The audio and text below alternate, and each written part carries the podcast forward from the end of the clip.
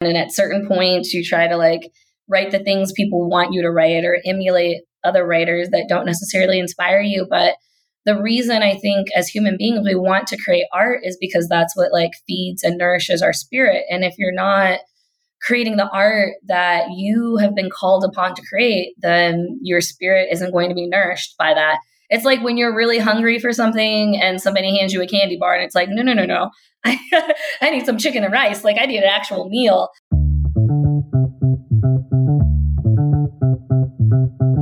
This is Finding the Throughline, the show that gives you inside access to honest conversations about the creative process. I'm Kate Hanley. Today I'm talking with Minda Honey. Minda is the author of The Heartbreak Years, a hilarious and intimate memoir of a Black woman finding who she is and who she wants to be, one bad date at a time. Minda's essays on politics and relationships have appeared in all kinds of amazing places Harper's Bazaar, the Los Angeles Review of Books, the Washington Post, The Guardian, Teen Vogue, and Longreads. Minda is also the editor of Black Joy at Reckon, an online outlet where she also helms a newsletter that has nearly 60,000 subscribers. Minda has also served as the director of the BFA in Creative Writing program at Spalding University and a relationship advice columnist for Leo Weekly in Louisville, Kentucky. Minda, I'm really so excited to have you here today. Thanks for being here. Thanks so much for having me, Kate. I was really excited when you reached out and I listened to a few episodes of your podcast and its previous iteration. So, you know, I'm really thrilled to yeah. to get deep. Right on. Aren't you a star guest? I love it. You did your homework. Thank you. so, how this works, so that you know, and so that our listeners know, is that I'm going to ask you questions that fall into three basic categories practical matters, inner stuff, for lack of a better term, and what's coming up. If you're listening to the free version of this podcast, which I completely welcome and understand, each section of our interview is going to come in a short, easy to consume episode, and it's going to have a few ads thrown in to keep the lights on. If you want to skip the ads, you can become a paid subscriber where you'll get the full interview in one ad free episode. To upgrade to paid, visit me on Substack at katehanley.substack.com and upgrade to premium to gain access not only to ad free podcast episodes, but also a monthly Finding the Throughline gathering. We're going to get together on Zoom and answer one thought provoking question together and share our answers if you're up for it, or just hear other people's answers, which can be quite inspiring too.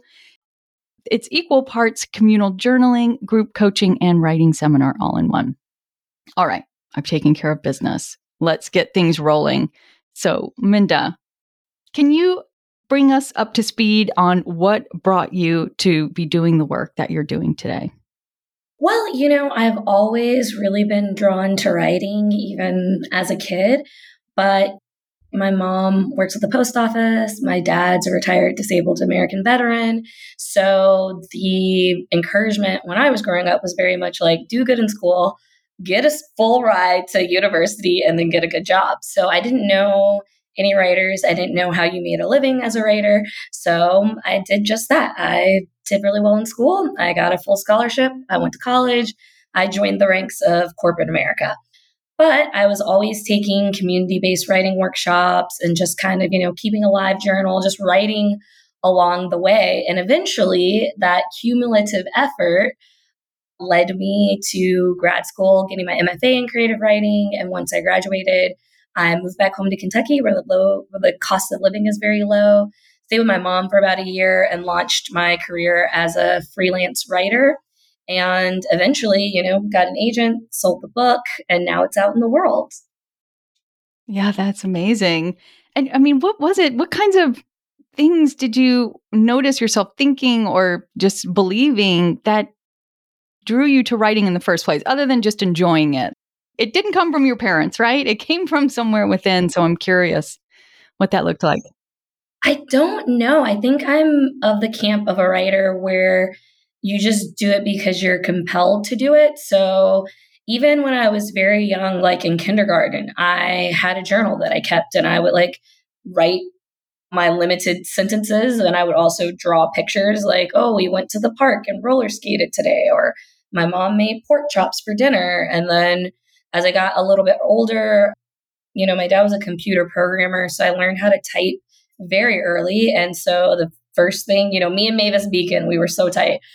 And the very first thing I can like recall wanting to type was like a short story about elephants in the jungle having a tea party. So I don't know that it was ever anything that like I consciously thought about doing or why I did it or had like a specific urge that I was trying to like represent something in some way or something like that. I just wanted to write. I just felt compelled to write.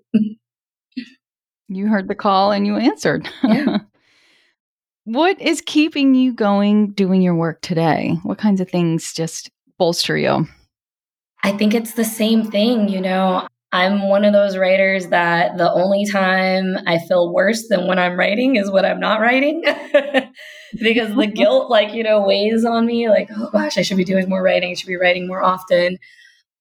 So, yeah, I just feel very compelled. I think I've also reached a certain, I think your 30s are so miraculous because you get to a point in life where things start to click and you've also been through enough that you know that you can overcome and survive things. And so you just have a lot more confidence confidence in your capabilities. And so now that like i'm 38 i'm getting really close to 40 i'm even more just kind of like grounded in what i want to do and the things that i want to do. And i've achieved like a certain level of external success and so that creates like this feedback loop for my internal success. But I know also that even if I never again accomplished anything with my writing, that I would continue to be one of those people that is just always writing. You know, I don't, I'm not the type of person who sits down and like writes every day, but the like, you know, a snatch of a sentence will come to my mind and I'll like, you know, put it in my notes app on my phone and like maybe years later it will pop up in an essay but i'm just always really enjoying stringing words together. When i have little flirty dm conversations there's one guy who's like i can tell you're like such a writer. Like just the way like you put these things together. So even my flirting is very writerly. So yeah i think yeah i think that i also have a community of writers at this point that I've come up with. And before you even get any sort of validation, at least for me, from an audience or readership, it's generally other writers that are your peers or writers who are already successful that are vouching for you and giving you approval.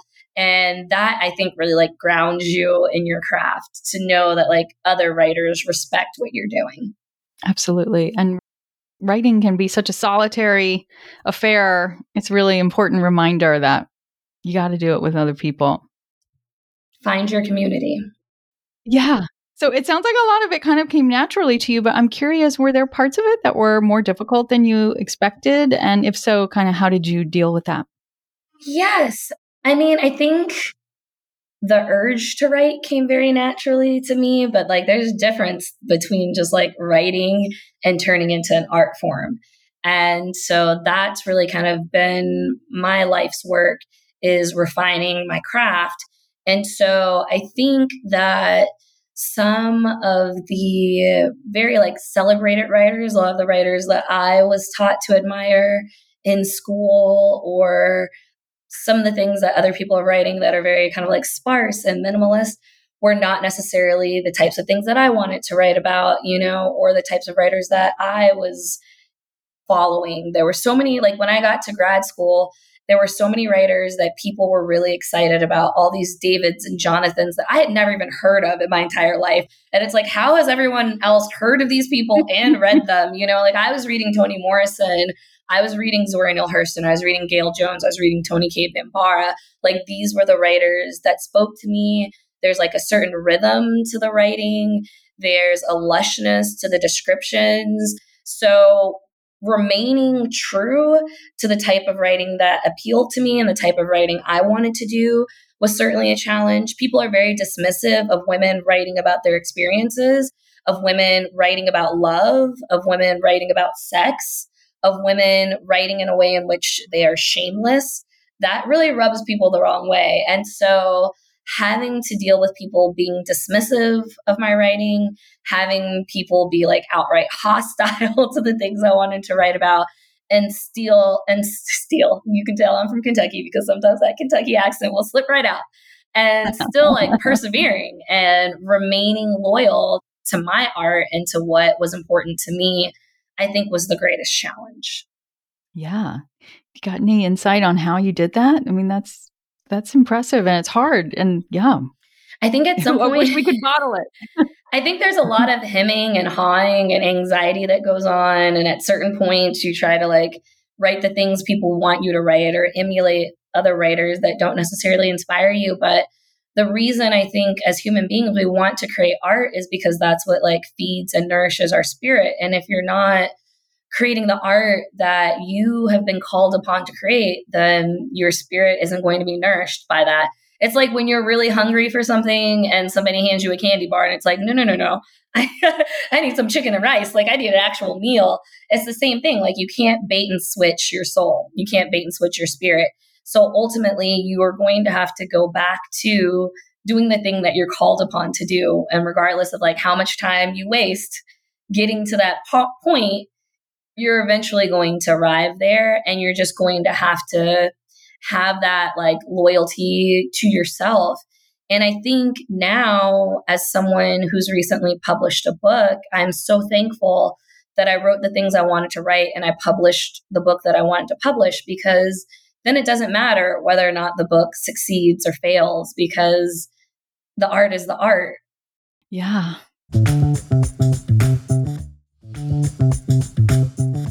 Can you tell me about like the practices or the things that you do that help you stay creative and being in a place where you can do the art that nourishes your soul?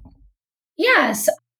I'm, as far as having a space and things like that, like I'm single, I don't have any children. So my space and my time relatively belong to me. So I have a lot of luxury and latitude in that, that like I can dedicate a lot of fair bit of my time to my writing and that I've built a life that's structured around craft, that's structured around art. So recently, I mean, as I mentioned, I'm in Mexico. And like recently, I moved out of my place in Louisville and I've decided I'm going to move to Philadelphia. But I didn't want to do it in the winter time because it's really hard to meet people when you move someplace new in the winter. So I'm going Why? to I'm going to travel through the winter and skip winter. So I'm in Mexico right now for a month and part of that is because like as a creative, like I crave new experiences. And as someone who writes nonfiction, who writes memoir and personal essay, you're always needing to put yourself in these new situations in order to discover new elements of yourself. And so for me, part of that is traveling. Part of that is recreating my life every handful of years. And, you know, you really kind of have to have a willingness to do that. Like, I was talking to my mother before this podcast, and she was telling me my niece, who's seven, stayed the night at her house the other night. And, like, you know, I put some of my stuff at my mom's house, and my niece was like, Oh, is, is Min Min here? Like, she like ran up the stairs. And my mom's like, No, remember, like, Min Min's she's not here. Like, it's just her stuff. And she's like, oh, I know. Like you know, she's so sad because I've had the pleasure of being her next door neighbor for like most of her life, basically, basically her whole life. And so, you know, there are trade offs and sacrifices that make it hard to do this. But there's also just the reward in what you discover about yourself and the areas you're able to go in your writing when you're like kind of like brave enough to step into the unknown. Yeah. When you sit down to actually write, where are you? What does it look like? Like, what kinds of tools are you using? Are you listening to music? Put us there. Yeah. So I have a mechanical keyboard I don't think anybody's going to see this recording but Kate, but I'm going to show her my cute little keyboard. Oh, that's cool. It looks like a honeycomb. I love how noisy it is. It's like clack, clack, clack, clack, clack, like that. Like just like sensoryness is really nice. When I'm, you know, settled in an apartment, I also have a very big monitor because I have terrible vision. Mm-hmm. And I'm trying to make sure it doesn't get any worse. And I'm a typer. I know some people start out writing, they do like longhand writing, but maybe because I started typing so young, like it just feels like unnecessary step and i also just feel so much more pressure like to commit something to paper versus typing it where you can infinitely backspace if you need to mm-hmm. i'll listen to some lo-fi i like lo-fi a lot i can't listen to anything with words to it because it's mm-hmm. very distracting to me and I also like to have a trio of drinks. Like I want water, okay. I want something warm, and then I want something with like a little fizz to it. So like the little hydration variation. it also makes me just feel like very locked in, ready to go. I am the per- type of person too where I know some people can write in like little bursts of time in between things, but like I need like a good four hour block minimum because I know I'm going to do a lot of lollygagging. And that's just part of the process. I got to get it out of my system. And then I'm going to like be locked in. Love that. All right, that concludes this section of questions on the practicalities of how Minda gets her work done. Coming up in the next Finding the Throughline episode, I'm going to ask Minda questions that are more internally focused. We are going to plumb the depths of your psyche. I hope you're psyched about that. Like how she deals with her inner critic. And when it starts chiming in, ideas or beliefs she's had to rewrite. Finding the Throughline airs one interview per week, broken up into three episodes that come out every Monday, Wednesday, and Friday for free. Skip the ads and get each interview in one longer episode by becoming a paid subscriber at katehanley.substack.com. Even if you aren't ready to get out your wallet just yet, become a free subscriber at katehanley.substack.com and receive the full show notes with links to everything my guests and I cover. However, you listen, thank you. Finding the Throughline is edited by Sound Advice Strategies. Connect with me on Instagram at Kate Hanley Author. Here's a little preview of what's to come in part two of this interview. Sometimes, like, if it's just like a very heavy inner critic day and that cloud won't lift, I will just succumb to it and be like, you know what, today is not the day for writing. Let me go take a walk. Let me go do something that does feel good in the moment. And I'll come back to this another day when my spirits are higher. I'm Kate Hanley, and this is Finding the Throughline. More to come on Wednesday.